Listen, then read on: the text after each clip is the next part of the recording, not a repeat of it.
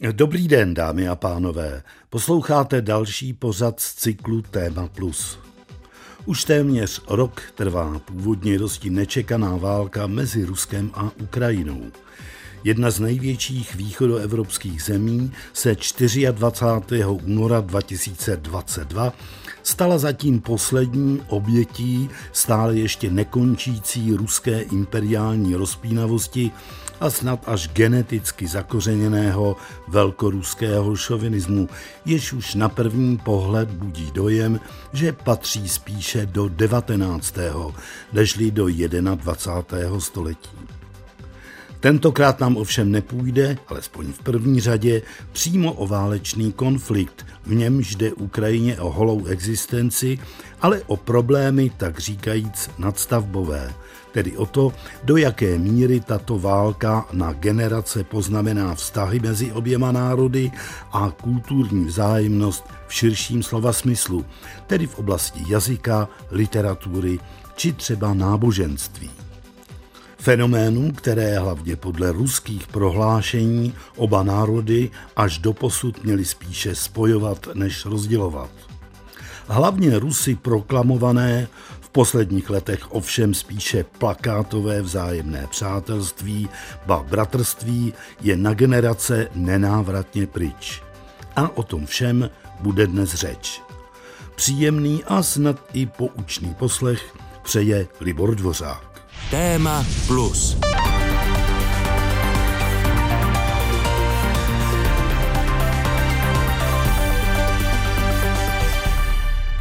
Začněme však skoro aktualitou, rozhovorem s redaktorkou zahraniční rubriky České televize Barborou Maxovou, která se přímo z Ukrajiny doslova před pár týdny vrátila a která mě do značné míry inspirovala k tomu, jak bude tento pořad nakonec vypadat.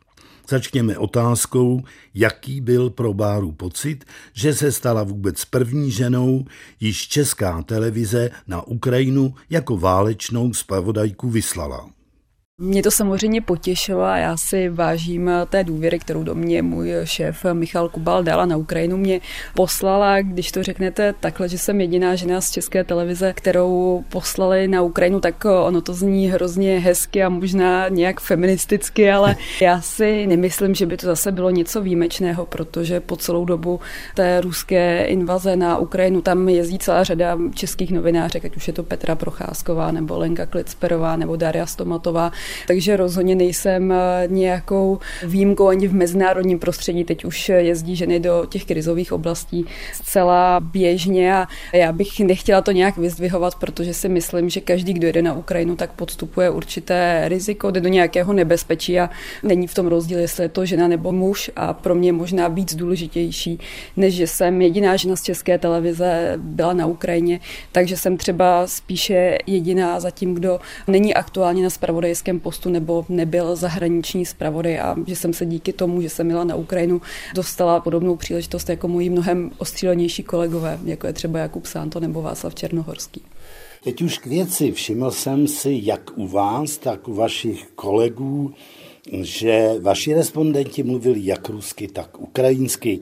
Sám to chápu jako svědectví toho, že až do války vedle sebe ruština i ukrajinština mezi lidmi žili na Ukrajině úplně samozřejmě. Jak jste to vnímala vy?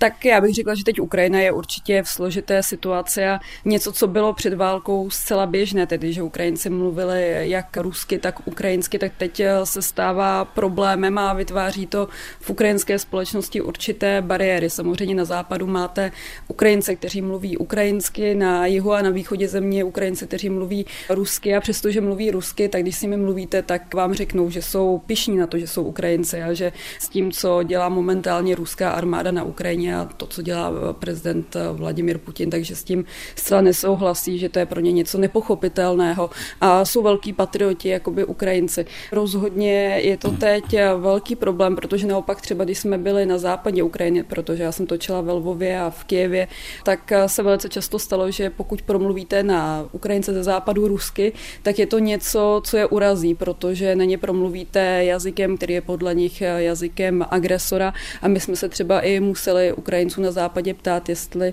jim to nevadí, že s nimi budeme mluvit rusky, jestli to neuráží. Rovnou jste mi připomněla konkrétní případ, kdy na sebe ukrajinština a ruština takhle tvrdě narazili. Eh, připomeňte ho prosím našim posluchačům. Vy určitě myslíte příběh Tatiany, se kterou jsme natáčeli, byla to vůbec první reportáž, kterou jsem točila na Ukrajině. A Tatiana byla žena, která bydlela původně v Chersonu se svými dětmi, s malou dcerou a 18-letým synem. Z toho území, které začala ruská armáda okupovat na počátku války, tak utekla. Dokonce a vyprávěla, že na jednom checkpointu se dostala do přestřelky mezi ruskou a ukrajinskou armádou. A ona utekla před těmi boji do Lvova Sama přitom mluví rusky, protože její rodina byla částečně i z Ruska. Říká nám, že do Ruska právě i velice často jezdila právě proto. A je to pro ní velice nepochopitelné, že Rusko napadlo Ukrajinu, protože ona to chápala jako něco, že Rusové a Ukrajinci jsou přátelské země podstatě jedna rodina a teď jsou to Rusové, kteří na Ukrajinu útočí. Každopádně ona se ve Lvově dostala do docela složité situace, která ilustruje to, jak je to momentálně na Ukrajině velice složité, protože její dítě, její dcera, které bylo, myslím, asi tak zhruba 9 let, tak si momentálně ve Lvově třeba nemůže najít kamarády, protože mluví rusky hmm. a chodí do školy, kde mluví děti jenom ukrajinsky a třeba z médií nebo od svých rodičů vědí, že teď jejich zemi napadla ruská armáda, takže v momentě, kdy mluví na někdo rusky, tak oni to považují za něco špatného, za něco zlého. Takže ta malá holčička, která je Ukrajinka, akorát mluví rusky, se třeba ocitla v naprosté izolaci, stejně jako její rodina, protože mluví rusky ve městě, kde se teď momentálně převážně mluví ukrajinsky. Bádo problémem vytvářejícím nepřekročitelnou hráz je i v skutku neúrvalé chování okupantům vůči Ukrajincům v našem případě spíše Ukrajinkám. Jakou odezvu mezi lidma má například znásilňování žen a jak těžké, ba nestravitelné je něco takového pro oběti? Tak je to určitě jeden eh, z velkých problémů momentálně na Ukrajině. Ani se teď doteď neví, kolik eh, ukrajinských žen bylo znásilněno ruskou armádou, protože samozřejmě řada z nich o tom odmítá mluvit. Je to něco traumatizujícího, takže spočítat ty oběti je opravdu těžké. I my jsme se snažili najít eh, na Ukrajině nějakou oběť znásilnění, se kterou bychom mohli mluvit, ale v létě vypukl na Ukrajině velký skandal, kdy novináři zveřejnili citlivá data na sociálních sítích jedné takové ženy, takže od té doby se opravdu ty oběti znásilnění znásilnění velice bojí mluvit s novináři, ale i třeba s psychologi. My jsme s jednou psycholožkou, která právě pracuje s oběťmi válečných zločinů, mluvili a ona nám říkala, že je to velice pro ně těžké, protože se při tom vyprávění musí projít znovu tím traumatem. Navíc je pro ně velice těžké se smířit s tím, že pravděpodobně ten pachatel toho znásilnění nebude nikdy potrestán, protože najít toho ruského vojáka je opravdu velice těžké, ale to je samozřejmě jenom to jedno trauma, to, kterým se musí každá ta žena projít sama ale do velice těžké situace se dostávají taky kvůli okolí. A právě ten něco, na co asi narážíte, protože pokud je to oběť Ukrajinka, která mluví rusky, tak eh, nám právě lidé z lidskoprávních organizací a psychologové vyprávěli, že jsou do určité míry stigmatizovány tou okolní společností, která mluví třeba ukrajinsky, že lidé o nich začnou říkat, že si to znásilnění třeba zasloužili, protože mluvili rusky, že se s těmi ruskými vojáky tedy mohli bavit, že třeba nějak vyprovokovali. A pak je to pro ty ženy ještě obzvláště těžké, ještě těžší o ničem takovém mluvit a třeba i pak je to ještě komplikovanější pro vyšetřovatele, kteří se teď zabývají válečnými zločiny, protože ty ženy se za něco takového stydí a mluvit nechtějí. Jak ve vzniklé atmosféře ukrajinské nenávisti vůči okupantům vnímáte obrazoborecké akce typu odstraňování pomníků carevny Kateřiny, vojevůdce Suvorova či knížete Potěmkina, to se odehrálo v Oděse, anebo změn místopisných názvů tak, aby nepřipomínali Rusko a Rusy. Já si musím přiznat, že mě to nějak nešokovalo, hmm. protože to už je proces, který nezačal s ruskou invazí na Ukrajinu, ale je to něco, co už pokračuje od roku 2014 v podstatě. A samozřejmě v momentě, kdy Ukrajince napadlo Rusko, tak je asi z jejich pohledu logické, že odstraňují nějaké památníky, které připomínají Rusko, nějakou jeho imperiální vládu a tak podobně. Navíc je to trend, který teď se děje nejenom na Ukrajině, ale třeba teď jsme viděli, jak pobaltské země nebo Polsko odstraňují právě sovětské pomníky a ono to velice často není spojené jenom právě s Ruskem a sovětským svazem, ale myslím, že teď je velice časté například, že v Británii a ve Francii jsou odstraňovány různé památky spojené s kolonialismem nebo ve Spojených státech jsou hmm. odstraňované sochy osobností, které jsou spojené s otrokářstvím. Takže je to něco, co se děje teď podle mě nejenom na Ukrajině, ale po celém světě a asi v tom kontextu, co se na Ukrajině děje, je to zcela pochopitelné. Na jak dlouho podle vás nebo podle lidí, s nimi jste mluvila, ta hra s nenávistí vyrostla? Já si myslím, že určitě vyrostla, je velká o tom, o čem jsme se spolu bavili, že teď je například ruština je pro řadu Ukrajinců překážkou, bojí se nebo nemají rádi cokoliv, co by mohlo Rusko připomínat. Samozřejmě, ale nelze to generalizovat, protože jsou Ukrajinci, kteří to berou všeobecně, že cokoliv ruské je špatné. Na druhou stranu je hodně Ukrajinců, kteří vám tvrdí, že ta válka, která je momentálně na Ukrajině, je pouze válkou Vladimira Putina a toho týmu, kterým on se obklopuje. Takže určitě to nelze říct, že každý Ukrajinec nenávidí cokoliv ruského. To určitě není pravda. To byla reportérka České televize Bára Maxová a po ní první aktuální postřeh současného ukrajinského prozaika Alexandra Micheda. S manželkou Olenou žijeme ve městě Hostomel už čtyři roky. Moji rodiče bydlí necelý rok v nové bytovce nedaleko od nás v Buče. Od časného rána nad námi létají ruské vrtulníky a stíhačky. Kvůli ostřelování hostomelského letiště je vzduch cítit střelným prachem a kouřem. Večer 24. února se nám s Olenou podařilo evakuovat z Hostomelu do matčina rodného města Černovic. Lidé, kteří tu noc jeli po téměř zcela ucpaných silnicích naší vlasti, si přesně pamatují, jak byl té noci úplněk krvavý. Nikdy předtím a doufám, že ani nikdy potom už neuvidím takový měsíc, který se tak krvelačně skláněl k zemi s krví potřísněnou tváří.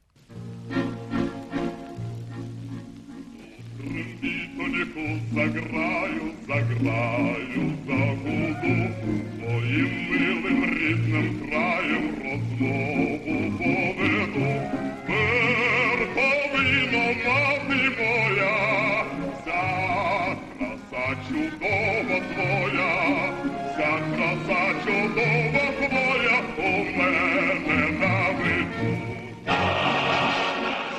Před dalším rozhovorem malá vysvětlivka. Jako hudební intarzí dnešní hodinky jsme zvolili legendární ukrajinskou lidovou Verchovino Maty Moja pro tento speciální účel v provedení velmi sovětských Alexandrovců. Ale pokročme dál. Jedním z iniciačních momentů současného konfliktu se ještě hluboko v předválečných letech stalo projednávání a posléze i uplatňování takzvaného jazykového zákona, který měl zaručit suverenitu ukrajinštiny jakožto jediného státního jazyka, ale který byl na východě země a zejména pak přímo v oficiální Moskvě vnímán jako vyloženě diskriminační. Ukrajinistky Lenky Výchové jsem se úvodem následujícího rozhovoru nejdřív zeptal, jak hluboko sahají kořeny jazykového zákona na nezávislé Ukrajině. První změny, v podstatě to ještě nebyla nezávislá Ukrajina, nicméně už ty obrozenecká hnutí už začínala, byly v roce 1989. Tehdy ještě parlament Ukrajinské sovětské socialistické republiky přijal jazykový zákon, který už byl revoluční v tom smyslu, že určoval ukrajinštinu jako státní jazyk a vlastně nařizoval státu, aby se postaral o zvelebování toho jazyka na území Ukrajiny. Byl ale obrovsky benevolentní, to znamená, že povoloval jak ukrajinštinu, tak ruštinu a naopak vyžadoval u státních, dejme tomu, zaměstnanců a politiků znalost obou jazyků, což samozřejmě vyústilo v to, že se ukrajinsky nemluvilo téměř nikde a hmm. zůstávala ruština tím jazykem komunikačním. První známky už vlastně toho, že Ukrajina by se ráda zbavovala toho imperiálního jazyka, se už tehdy objevily. Problém ale nastal eh, vlastně v půlce 90. let, kdy začala proruská politická scéna vnášet do ukrajinského politického života otázku ruštiny jako oficiálního jazyka. Hmm. Tento termín v podstatě neexistoval, protože státní jazyk je i oficiální. Nicméně se celá vlastně desetiletí tato otázka neustále objevovala před každými volbami a vlastně ukrajinská politická elita se neodvažovala ukrajinizovat více eh, stát a společnost, co se pak eh, ukázalo pochopitelně v těch eh, letech 2013-14 jako obrovský problém. Další vstup do jazykového zákona přišel v roce 2012 hmm. za prezidentství Viktora Janukoviče. Tomu zákonu se lidově říká zákon Kivalova eh, Kolesničenka, protože to byli eh, dva z těch poslanců, kteří ho navrhli. Zákon vyvolal obrovské protesty na Ukrajině, včetně hladovění a tak dále, protože vlastně upozaďoval ještě více ukrajinštinu před eh, ruštinou. To nebyla jeho jediná, jediný problém vlastně. Ten zákon vnášel terminologii, která neexistovala. Mluvil o regionálních jazycích a o regionálních vládách a dovoloval, aby na určitém území blíže nespecifikovaná regionální vláda, takže to nebylo jasné, zda oblast nebo na úrovni to mělo být okresu nebo města, mohla přijmout za oficiální jazyk jazyk té menšiny, která sčítá přibližně 10% 10 plus, ale v některých případech i méně než 10% To znamenalo, že kdyby se tento zákon vlastně dodržoval, tak eh, z 27 oblastí Ukrajiny, těch administrativních jednotek, protože Ukrajina má 25 oblastí, plus Kyjev a Sevastopol měli zvláštní statut, takže z těch 27 administrativních jednotek by minimálně 13 vlastně přešlo na jiný jazyk, hmm. než je ukrajinština. Ve většině případů na severu, na východě a na jihu by to byla pochopitelně ruština, a něco podobného by mohlo eh, čekat Zakarpatskou oblast, kdyby to mohla být maďarština, protože Maďarů na Zakarpatské oblasti je přibližně 10 až 12 hmm. A v Černivecké oblasti by to byla zase rumunština. To znamená, že velká část Ukrajiny by vlastně mohla se ocitnout v situaci, kdy Ukrajinci, ač představují více než 80% obyvatelstva, by nemohli mluvit eh, oficiálně svým jazykem. No a další jazykový zákon byl přijatý už v roce 2019 a ten už opravdu zavádí ukrajinštinu do všech úrovní a sfér života Ukrajinců. Lenko, vy jste velmi plasticky popsala, jak to celé vznikalo, ale mohlo to být tak, že speciálně na tom východě Ukrajiny ty předchozí podoby jazykového zákona vlastně napomohly té tamní revoltě z roku 14? Nemohlo. Dneska to už můžeme říct hmm. úplně jasně, protože pochopitelně máte pravdu. Šlo o to, že po útěku Janukoviče 23. února 2014 byl ukrajinským parlamentem přijat zákon o zrušení zákona, který vnášel tu ruštinu úplně všude, toho Kivalova Kolisničenka. A za A ruská propaganda mluvila o tom, že to byl jeden z důvodů takového revolučního hnutí nebo občanské války na Ukrajině. A Ukrajinci zase říkali, že to byla obrovská chyba, protože to prospělo vlastně té ruské propagandě. Mluvit o tom, že tohle to byl spouštěč jakýsi nepokojů a tak dále. Dnes už víme, že to tak nebylo, že to pravda není, protože žádný jazykový zákon nemůže rozpoutat to, co vidíme dnes na Ukrajině. To je za A. Ale za B, Důkaz o tom, že to není pravda, přináší samá Ruská federace. Protože, jak už jsem řekla, zákon, který měl vyvolat ty občanské nepokoje, byl zrušen mm, nebo jeho pokus o zrušení proběhl 23. února. Ale z medaile, kterou Ruská federace dává svým vojákům za vrácení Krymu, je vidět, že jejich akce, to znamená válka proti Ukrajině, začala 20. února, to znamená tři dny předtím, než hmm. byl pokus o zrušení tohoto zákona, protože ještě je nutné dodat, že ten zákon zrušen nebyl. Byl přijat zákon o zrušení tohoto zákona, ale nebyl podepsán prezidentem, to znamená, že nevešel v platnost. Poslední otázka, Lenko. Znamená podle vás důsledné držování jazykového zákona na Ukrajině konec ruštiny a to i v oblastech, kde ruský jazyk byl historicky přirozeným komunikačním prostředkem. Když mluvíme o důsledném dodržování ukrajinského jazyka, Ukrajina tím posledním svým jazykovým zákonem spíše vybízí Ukrajince, aby mluvili ukrajinsky. A nejsou restrikce takového typu, že kdo mluví rusky, tak nemá šanci prostě existovat na Ukrajině, tak jak tomu bylo za Sovětského svazu, když mluvíme o ukrajinštině. Ale jde o to, že pokud si Ukrajina neudrží svůj informační prostor a jazykový prostor v bezpečí, tak jí čeká neustále to samé, co jí potkalo v roce 2014 a 2012. Protože my si musíme uvědomit, že jazyk je bezpečnostní záležitost. A že když lidé na Ukrajině žijí v mentálním a jazykovém prostoru Ruské federace, tak je strašně těžké je nazvat vlastně občany Ukrajiny. Protože oni ví lépe, co se děje v Rusku, než co se děje na Ukrajině. A jenom pro ilustraci toho všeho, dnešní zákon vlastně vnáší i kvóty, jak procentuálně může existovat, dejme tomu, jiný jazyk v televizi než ukrajinský. A jenom pro ilustraci bych chtěla říct, že ještě v roce 2019, dejme tomu seriály, na kterých, jak víme, i z našich zemí prostě žije celá spousta lidí, na televizních kanálech bylo kolem 70% ruskojazyčných a ruských seriálů a pouze kolem 20-30% těch ukrajinských. Takže vlastně ti lidé opravdu žili v tom mentálním prostoru spíše Ruska než Ukrajiny. Tady opravdu se nejedná ani o kulturu, ani o nějaké restrikce, a tady se jedná především o tu bezpečnostní politiku. Po rozhovoru s ukrajinistkou Lenkou Výchovou dalších pár úvah Alexandra Micheda.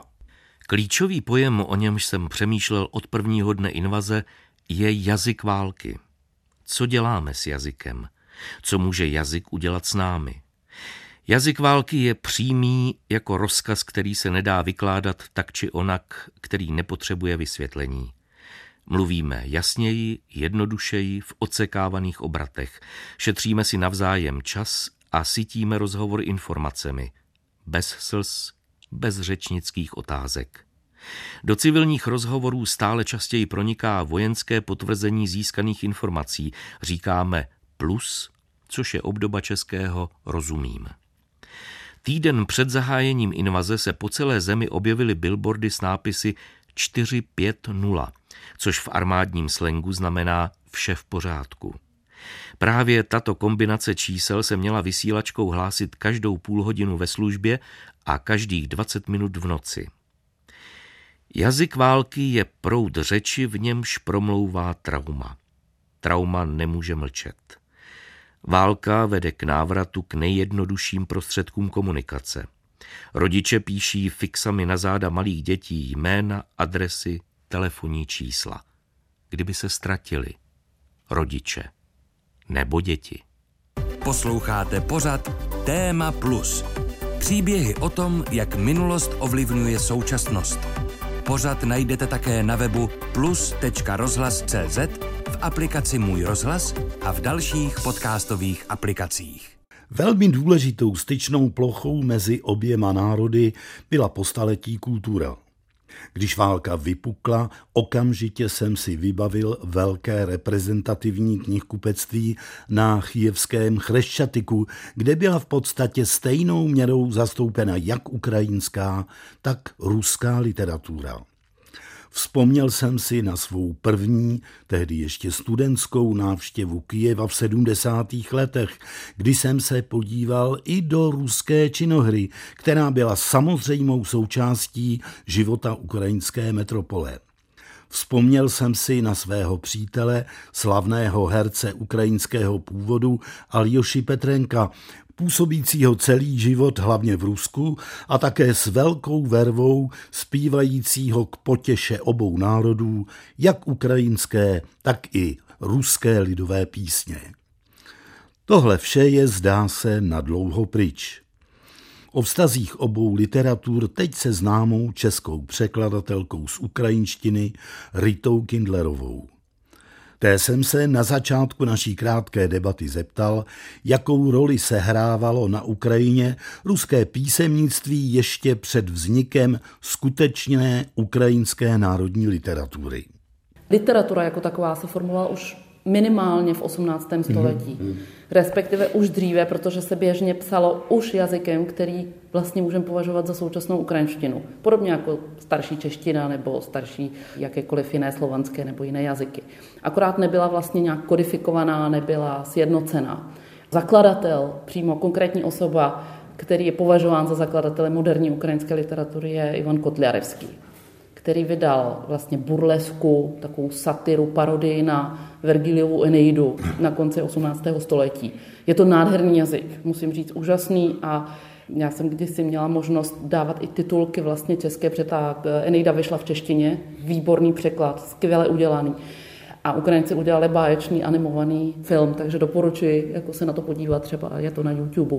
Takže to je vlastně základ považovaný za skutečnou moderní literaturu, je ta Kotlerského Eneida. Mluvila jste teď o zrodu moderního ukrajinského jazyka, jak v době, jakmile vznikl, fungovaly ty dva jazyky vedle sebe, protože to bylo v dobách carského impéria a teď mě napadá třeba takový příklad, jako je Gogol, který se prohlašoval za Ukrajince, ale psal rusky.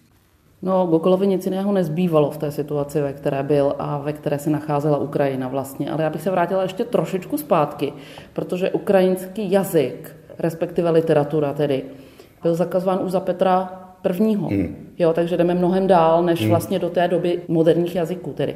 Takže vlastně ta snaha potlačovat jinakost v ruském impériu byla od začátku v hmm. podstatě, nebo hmm. nejdřív vlastně Moskově, potom Rusko, carské, imperiální vlastně a potom už sovětský svaz, respektive rusko-sovětský, jak někteří historici používají. Ale v tom 19. století to bylo extrémně vlastně náročné pro všechny vlastně spisovatele nebo uživatele ukrajinštiny. Zaprvé proto, že Ukrajina byla největší vlastně z těch podrobených národů, takže vlastně jich se to dotýkalo nejvíc. A bylo taky nejvíc lidí, kteří tím jazykem bylo schopno mluvit, případně jim psát, na rozdíl od menších národů, řekněme. Takže tam v 19. století vyšlo několik vlastně takzvaných ukazů nebo těch eh, cirkuliárů carských, které zakazovaly mít i ukrajinské knížky doma. Nejdřív to byl v 60. letech, to bylo za Ševčenka vlastně, proto třeba Ševčenkův Kobzar bez eh, cenzurních vyšel v Praze mimochodem. Mm. Mm. Jo? A pak se tam tajně dovážel vlastně a jenom za to mít ty knížky doma v té ukrajinštině už hrozila Sibiř, případně prostě vězení. Nejdřív ty úkazy byly zaměřené hlavně proti překládání z Bible třeba i nebo proti odborné literatuře, řekněme, takže ta beletrie ještě jakž takž mohla, ale potom už to byl zákaz vlastně úplný. Vy už jste to trošku nakouslali to a dostáváme se s carského impéria do té sovětské epochy, co znamenala pro vztah těchto dvou kultur, literatur, jazyků říjnová revoluce. Počátku to vlastně byla taková jakási naděje pro spoustu spisovatelů elit, ale i odborníků nebo specialistů na různé obory. A samozřejmě, jak bolševici rádi dělají, hodně naslibují a pak to všechno utnou velmi rychle. Na Ukrajině to utnuli už za deset let, to bylo vlastně období ty 20. začátek 30. let, 20. 30. léta, takzvané vlastně ukrajinizace. Hmm. Naopak, jako nebudeme jako ti carští úředníci, nebudeme to zakvazovat, naopak, jako no. pochopitelně to muselo být v rámci proletářské literatury, všechno to vlastně takzvané rozstřílené nebo postřílené obrození, o kterém se mluví právě ve 20. letech, vlastně ukrajinská moderna, ti všichni přišli o život v podstatě za to, že psali proletářskou literaturu. To byli lidi, kteří věřili v tu ideu. Potom bylo nutné to všechno utnout, protože Ukrajina, jak je velká, jak měla sílu, tak nejenom tím hladomorem, ale i likvidací církve, likvidací vlastně elit, úrovně vzdělání muselo být zlikvidováno. Takže tím pádem vlastně potom tohle všechno, co se vybudovalo během těch deseti let a na co spousta lidí vlastně čekalo, že teda konečně teď budeme moci se nejenom vzdělávat v ukrajinštině, ale prostě i normálně používat, vydávat. V roce 29 vyšel nový pravopis, který byl mm-hmm. okamžitě rozmetán potom. A já jsem četla nedávno články od Jamesa Mace, který taky o tom psal, že vlastně tehdy dokonce spousta lidí se tomu bránilo, té ukrajinizaci. Oni mluvili třeba nějakým dialektem a najednou je nutili, že jsou Ukrajinci, musí, musí ukrajinské a za pár let už to bylo špatně. To, co bylo důležité pro to, aby se přes celou tu sovětskou epochu udržela literární ukrajinština? Hodně tomu pomohla emigrace, ukrajinská diaspora po světě, hlavně ve Spojených státech, v Německu, v Kanadě. Ale samozřejmě ten styk s tím živým jazykem je velmi důležitý. Tenhle jazyk i literární je trošičku odlišný té době. To znamená, mluvíme o druhé půlce 20. století. Oni se ukrajinské knižky mohli vydávat. Samozřejmě čistě prošlé cenzurou, na určitá konkrétní témata, určité žánry, to znamená socialistický realismus. Existovala tam stejně jako ve všech vlastně bolševických nebo komunistických zemích autocenzura a podobně. Takže se občas jako tak něco vydalo, aby se ukázalo, že teda ty naše národní státy tady normálně fungují. Ale samozřejmě znalost ukrajinštiny jako taková lidi musí číst, nebo musí umět ten jazyk, aby mohli ano. číst. A tím, že se přestala vyučovat, respektive se vyučovala ukrajinština jenom někde a jenom jako volitelný předmět, Učitelé byli mnohem méně placení, naopak dokonce to bylo za Gorbačova, když začala perestrojka v nějakém 4 nebo 85. kdy se zvedly platy učitelů ruštiny schválně, aby demotivovali učitele ukrajinštiny. Teď budu tady parafrázovat Jamesa Mace, který kolem roku 2000 nebo po roce 2000 těsně, než zemřel, tak vlastně si stěžoval, jak je to strašné v tom Kijevě, kde hmm. žil a pracoval. Mluví o ukrajinsky, chce si něco koupit a ne, že by mu nikdo nerozuměl, ale všichni na něj koukají jak na nějakého křupana, prostě, který přijel tamhle ze vsi a neumí normální jazyk takzvaný. Jak se ty dvě literatury snášely po celou tu sovětskou epochu. Já jsem na úvod tohohle bloku mluvil o svém oblíbeném velkém reprezentativním knihkupectví na Chrešťatiku, kde to bylo, dejme tomu, ve 13., 14., 15. roce, to je i po anexi Krymu, tak říkajíc 50-50 ruská i ukrajinská literatura.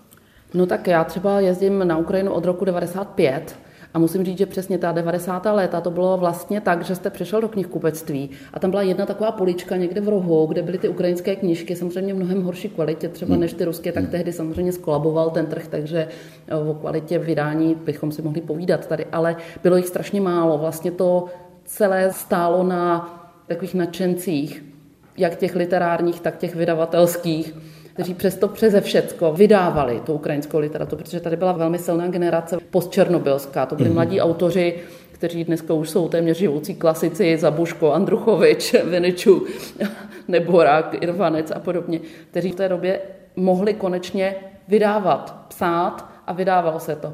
Ale v malých nákladech, bylo to těžké dostat. Hmm. Já jsem třeba ještě v roce 2005 na Krymu, jsem téměř nemohla najít ukrajinskou knížku. Hmm. Jo, byly tam nějaké, ale bylo to maličko, byly to takové nějaké jako zbytky od někud, jo, absolutně ne, nekvalitní literatura. Samozřejmě to je ten důsledek té protiukrajinské politiky. To znamená, když se neučí jazyk, když se neustále ponižuje vlastně ten nositel toho jazyka, když se ponižuje i ta kultura jako taková, tak většina lidí se v rámci přežití a pohodlnosti zvolí tu takzvanou většinovou, to znamená ruštinu. A doteďka, když se bavíte se spoustou lidí, tak hlavně starších generací eh, z toho východu, ale nejenom, i z jihu, i z centrální Ukrajiny častokrát, Oni často mluví o Ukrajincích, přestože sami jsou Ukrajinci, tak hmm. o nich mluví jako o chochlech. Hmm. Jo, oni se od toho vlastně distancují, hmm. od té ukrajinskosti. A proto je ten problém toho, jak říkají Ukrajinci, nevyznáčenist. Neukotvení, nevědění toho, hmm. co jsem. To znamená, spousta Ukrajinců zná velmi dobře i ruskou literaturu třeba, hlavně klasiku, ale z ukrajinské literatury málo a někdy koukají na ty mladší jako nějaké zjevy od někud, co se to tady děje. Jo? Mění se to samozřejmě hodně. Já musím říct teď velmi pozitivní příklad z našeho města, kde bydlím a kde je spousta ukrajinských maminek a já mám velkou knihovnu ukrajinskou, tak jsem to místnímu vlastně takovému dobrovolnickému centru, které pomáhá Ukrajincům, tak jsem jim nabídla, že si u mě můžou půjčovat knížky. A opravdu prostě hned mi volá paní, já si sednu, udělám se nami, prostě chceme ukrajinské knížky. Spousta z nich k tomu přišla až po první revoluci 2003-2004, druhá část si to uvědomila po revoluci 2013-14 a další si to uvědomují až teď, že jsou Ukrajinci a že vlastně jakoby mají tam tu svoji kulturu, o kterou je možný se opřít. A další věc je taky přemýšlení, když používáte různé jazyky, mluvíte třeba dvěma, tak je vlastně v každém tom jazyce trošku přemýšlíte jinak. Nebo aspoň já teda tu zkušenost mám, že když hmm. mluvím anglicky, myslím trošku jinak. Myslím jako úplně, nevím, jak to popsat, na to jsou specialisti. Ale, nebo když mluvím ukrajinsky, tak taky už jsem jako zase někde jinde. A když mluvím česky, tak jsem taky jinde. Poslední otázka pro Ritu Kindlerovou. Rito, vy jste teď mluvila o tom, že ukrajinština i ukrajinská literatura byla vlastně od carských přes sovětské doby trvalé vystavena útlaku, diskriminaci. To je evidentní. Co bude znamenat eh, pro ty vztahy zkušenost eh, rusko-ukrajinské války? Já nevím. Já jsem sama na to hrozně zvědavá, protože samozřejmě klasickou literaturu asi jen tak jako nevymažeme z nějakého kánonu literárního nebo školního ale obávám se, že pro spoustu lidí bude mít ta ruská literatura velmi, velmi silný nádech vlastně toho zla, které se teď projevuje. Já sama s tím bojuju strašně silně. A musím říct, že kromě Jerofejeva asi, nedovedu už číst nic. Ale samozřejmě určitě na Ukrajině jsou lidé, kteří dál budou číst rusky a není to nic špatného. A já myslím, že Ukrajincům, hlavně těm, kteří jsou právě z těch východních částí nebo z jižních, vlastně pro ně je strašně pozitivní, nebo by mohlo být to, že budou bilingvní, nebo bilingvální, že budou znát ty dva jazyky, ale že budou znát dobře. Do třetice se tady odkážu na Jamesa Macy, tak jsem říkala, že, že si stěžoval kolem toho roku 2000, jak nemůže se domluvit ukrajinsky pořádně. Říkal, když vidím, že Ukrajinci, mladí Ukrajinci, mluví rusky i na pejsky, na svoje domácí mazlíčky, tak si říkám, to je úplně špatně, že jo? to je vlastně, nebo mezi sebou doma, to je takový intimní vztah, který narušil něčím úplně jiným. To znamená, když Ukrajinci si vyberou ukrajinštinu, to jsem já, tak můžou mít ruštinu vedle jako každý jiný cizí jazyk, který můžou znát dobře. Navíc ta ruština, jak on sám upozorňoval, to nebyla vlastně pořádně ruština. A doteďka na spoustě místech to není. To je suržik nebo mix, nebo jsou to mixy dialektu s ruštinou a podobně. Většinou ten suržik je na bázi ukrajinštiny tedy, je vlastně lokální a vyvíjí se v čase. Takže není úplně stejný pořád. Není to vlastně stabilní nějaká forma jazyka. Tak uvidíme. No. A s literaturou problém je, že ruská kniha obecně na Ukrajině měla vždycky mnohem větší prostor. Když Rusko vydá obrovském nákladu ruské knihy, tak má ten odbyt i na Ukrajině. Právě proto jsou ty knižky levnější, do toho se pompují peníze vlastně v Rusku. To též není jenom s knížkama, tady se můžeme přesunout prostě do informačního prostoru. Internet, časopisy, noviny. Já pamatuju doby, kde prostě nebylo možné sehnat ukrajinsky psané noviny. Vždycky byly v menšině. Kromě tedy Lvova a západu Ukrajiny, který nebyl pod sovětským svazem tak dlouho jako zbytek Ukrajiny, je velké. Takže uvidíme, jak to celé dopadne. Ale já bych si přála jednu věc, aby ta ruská literatura reflektovala tu skutečnost, která se děje. A to zatím v té ruské literatuře nevidím. Říká překladatelka Rita Kindlerová a my znovu dejme slovo ukrajinskému spisovateli Alexandru Michedovi. Válka je souhrn tragédií, na které nelze zapomenout a martyrologií zničených měst a kulturních památek. Jak vypadá knižní branže za invaze? Spisovatelé, překladatelé, nakladatelé hynou. Sklady nakladatelů jsou ničeny, knihovny hoří. Rusové pálí ukrajinské knihy a čistí knihovny od nepřátelské literatury. Nakladatelství přestávají pracovat. Některá nenápadná nakladatelství založená veterány protiteroristické operace, která fungují od roku 2014, končí, protože veškeré jejich osazenstvo odešlo do války. Prodeje prudce klesají. Knihkupectví se po několika měsíční odstávce znovu otevírají až nyní. Ceny papíru a tiskovin rostou. Stovky knih připravených do tisku v tomto roce nespatří světlo světa celá generace autorů se ve světové literatuře neprosadí. thank you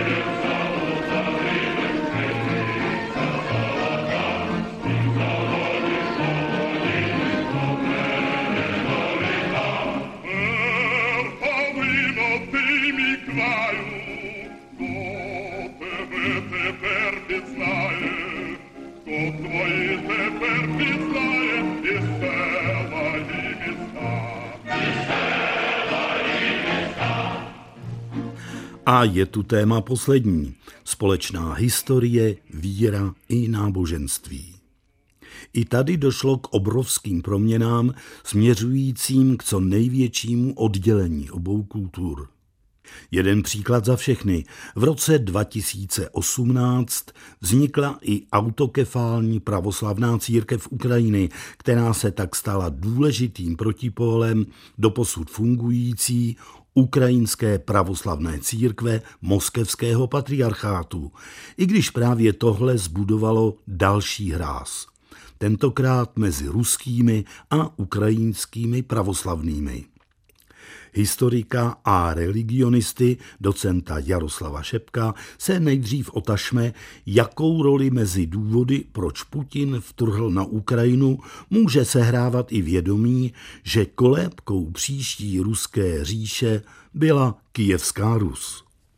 Osobně si myslím, že velmi důležitou roli obecně při tomto konfliktu hrají manipulace s historickým vědomím, kulturním vědomím a to se podceňuje a podcenil to i současný západ, protože se ukazuje, že historické argumenty mohou hrát velmi důležitou roli i v té konkrétní politice.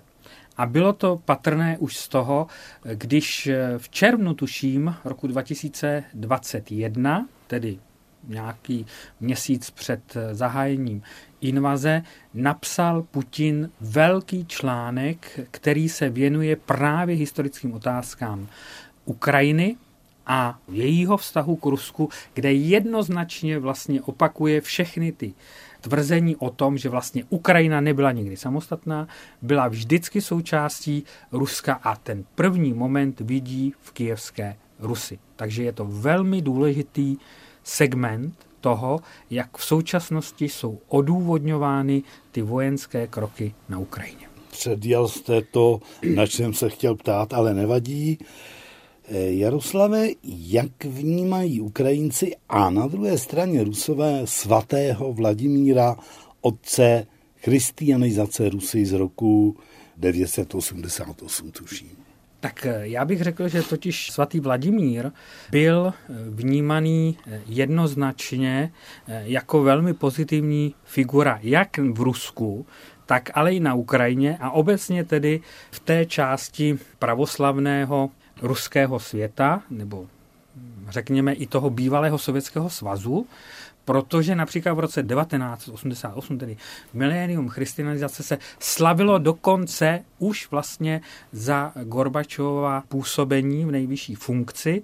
A byl to vlastně takový první pokus, jak se prezentovat v době perestrojky jako země, která má tu svoji velkou pravoslavnou tradici. Ale svatý Vladimír, samozřejmě jednoznačně vnímaný v Rusku jako ten světec, který zahájil christianizaci v tomto území, v této oblasti, ale pozor, i současná Ukrajina, dokonce Ukrajina i po roce 2014, je velmi nakloněná oslavám svatého Vladimíra a například v roce 2015, v době, kdy už byl prezidentem Petr Porošenko, se konala velká vzpomínka na úmrtí svatého Vladimíra, což bylo někdy kolem roku 1015. Takže Dá se říct, že to skutečně je velmi významný světec i pro současnou Ukrajinu. Jo? Ale z hlediska toho, a tady bych třeba se vrátil i k tomu současnému znaku Ukrajiny, který vlastně vychází ovšem z tradic, slovanských tradic právě z doby svatého Vladimíra, protože například ukrajinské zdroje uvádějí, že i on, svatý Vladimír, měl jako svůj znak eh, ten takzvaný trojzubec, který ale není trojzubec. No. Je to totiž tak, že to je vlastně eh, silueta sokola nebo raroha, eh, jak se uvádí někdy, jako ptáka, který byl velmi populární v eh, té části slovanského území, protože on, jak je vlastně velice rychlý, tak on v sobě spojuje to nebeské s tím pozemským. A to je vlastně smysl eh, tohoto znaku. Vlastně ten takzvaný trojzubec se pak začal třeba v tom ukrajinském nacionalistickém proudu, eh, do kterého patří i banderovská část, tak se začal používat až na začátku 20. století. Jinak skutečně je to vlastně symbol této dávné eh, kijevské Rusy. Jaroslave, v celku přirozeně se táží dále skoro tisíc let obě země a oba národy skutečně tvořili jeden celek. Vy jste teď vysvětlil, co znamená ten sokol. Kde a jak ale došlo podle vás jako historika k definitivnímu sebevymezení Ukrajinců jakožto národa? Já bych řekl, že to je tak zhruba ve stejné době, jako u nás je národní obrození, kdy se vlastně Češi eh, začínají vymezovat jako skutečně emancipovaný národ, což je tedy první polovina 19. století v našem případě. V tom ukrajinském je to spíše ta chronologie kolem poloviny 19. století, ale skutečně tehdy začínají se vlastně formovat ukrajinské sebevědomé jakoby literární výstupy, například samozřejmě nejznámějším z nich je Taras Ševčenko, tedy spisovatel, básník, vlastně, který je v současné době vnímaný eh, jako právě ten tvůrce, jeden z tvůrců ukrajinské národní identity. Samozřejmě tato identita ale byla potlačována totiž z několika směrů, protože nebylo to jenom z ruské části, tedy z carské části, ale ukrajinská identita byla vlastně v konfliktu s tou polskou národní identitou, mám na mysli západní část Ukrajiny, a pochopitelně s tehdy vládnoucím režimem, a to bylo Rakousko-Uhersko. Takže ta identita se tvořila mnohem komplikovaněji, než tomu bylo například právě u nás v českých zemích. Jaroslave, jak významným pojivem mezi Ukrajinci a Rusy byla právě pravoslavná víra? To je klíčový moment a bez toho vlastně současný konflikt taky nepochopíme. Protože Ukrajina samozřejmě byla velmi výrazně, jak už jsem to naznačil, ovlivněna z několika směrů. Právě tom západním byla ovlivněna velmi silně katolictvím. Proto také většinu věřících netvoří na západě Ukrajiny pravoslavní, ale řecko-katolíci.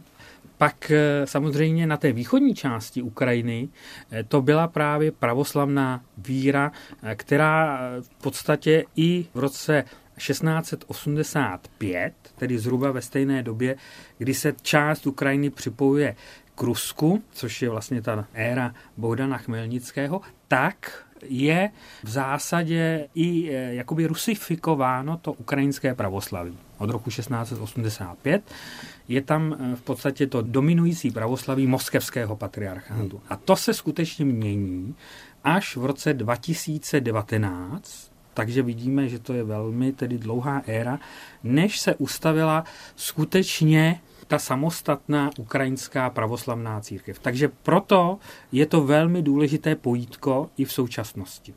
Máte svatou pravdu, na Ukrajině dodnes funguje ukrajinská pravoslavná církev moskevského patriarchátu tak dlouho, jak jste právě vysvětlil. Ale je to podle vás opravdu minimálně potenciální či dokonce faktická pátá kolona Moskvy na Ukrajině, jak se domnívají četní vysocí politici na Ukrajině i řadoví občané. No, nemůžeme asi úplně zjednodušovat, protože to tady opravdu není na místě, protože je fakt, že například v době, kdy se rodila ukrajinská samostatná pravoslavná církev, tak docházelo k obrovským střetům se současným moskevským patriarchou Kirilem, který používá poměrně nevybíravý slovník, a to dokonce nejenom proti Ukrajincům, ale dokonce proti té jakoby formální hlavě veškerého pravoslaví, to je patriarcha Konstantinopolský, tedy v současné době tedy eh, v Istanbulu Bartolomeo, ale dá se říct, že v zásadě ta ukrajinská církev pravoslavná moskevského patriarchátu samozřejmě podporovala ty narrativy Ruska. Ale myslím si, že i tam došlo k určitému zlomu po 24. únoru hmm. 22 a tam část i těch eh, duchovních a věřících toho moskevského patriarchátu v zásadě podpořili Ukrajinu jako svůj stát. Ale samozřejmě jsou tam i ti duchovní, kteří se hlásí k podpoře Moskvy, moskevské politiky. Taky vlastně jsme mohli číst i v minulých měsících zprávy, že například některé kláštery byly prohledávány tou současnou, tedy ukrajinskou státní bezpečností SBU, že tam vlastně se nacházeli lidé, kteří aktivně pomáhali Rusům během invaze tím, že třeba dodávali informace a podobně. Jaroslave, poslední otázka. Zajímavé je, pokud jsou mé informace správné, že zatím ta ukrajinská pravoslavná církev moskevského patriarchátu ovládá většinu ukrajinských oveček. Jak důležité je v tomto případě, že vznikla ta pravoslavná církev Ukrajiny, autokefální, s požehnáním patriarchy Bartolomea, o kterém jste před chviličkou mluvil, právě v této chvíli a v této situaci. No podle těch aktuálních zdrojů, které jsou k dispozici, tak ale v současné době ta církev moskevského patriarchátu nemá velmi výraznou pozici. Je jasné, jak už jsem se snažil trošku naznačit, že pořád vlastně tady vidíme to určité historicko-náboženské rozdělení na západ a východ a. Ukrajiny.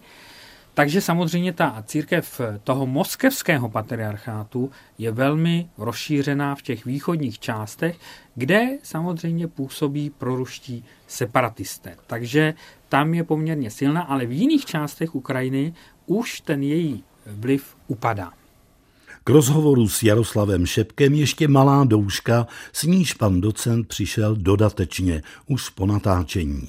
Názor, že ukrajinský trojzubec je vlastně sokolem, je jen jedna z teorií, která není ještě všeobecně přijímána.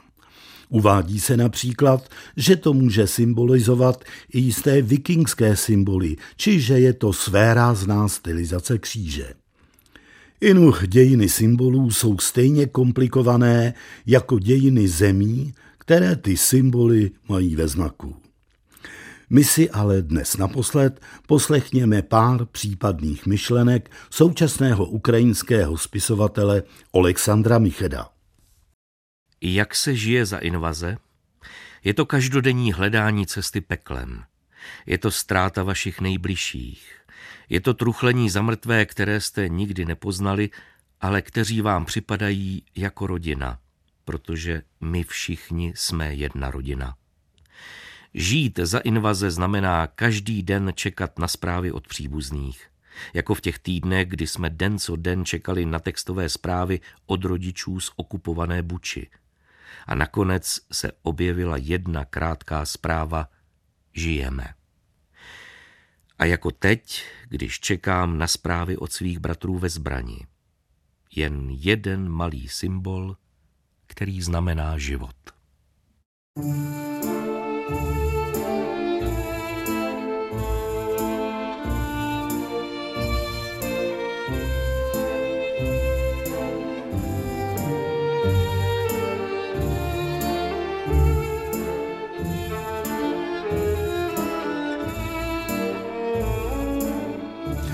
dnešní pořadu Téma Plus jsme se věnovali sounáležitosti ruské a ukrajinské kultury, sounáležitosti, která se vinou války změnila v nesměřitelnou konfrontaci. Slyšeli jste Báru Maxovou, Ritu Kindlerovou, Jaroslava Šepka a Lenku Výchovou. Výňatky z válečných úvah současného ukrajinského spisovatele Alexandra Micheda četl Libor Vacek. Mistry zvuku byli Jan Brauner a Marek Stejskal, dramaturgii měl David Hertl. Pořad připravil, provázel vás jím a na vaši posluchačskou věrnost Českému rozhlasu Plus se těší Libor Dvořák.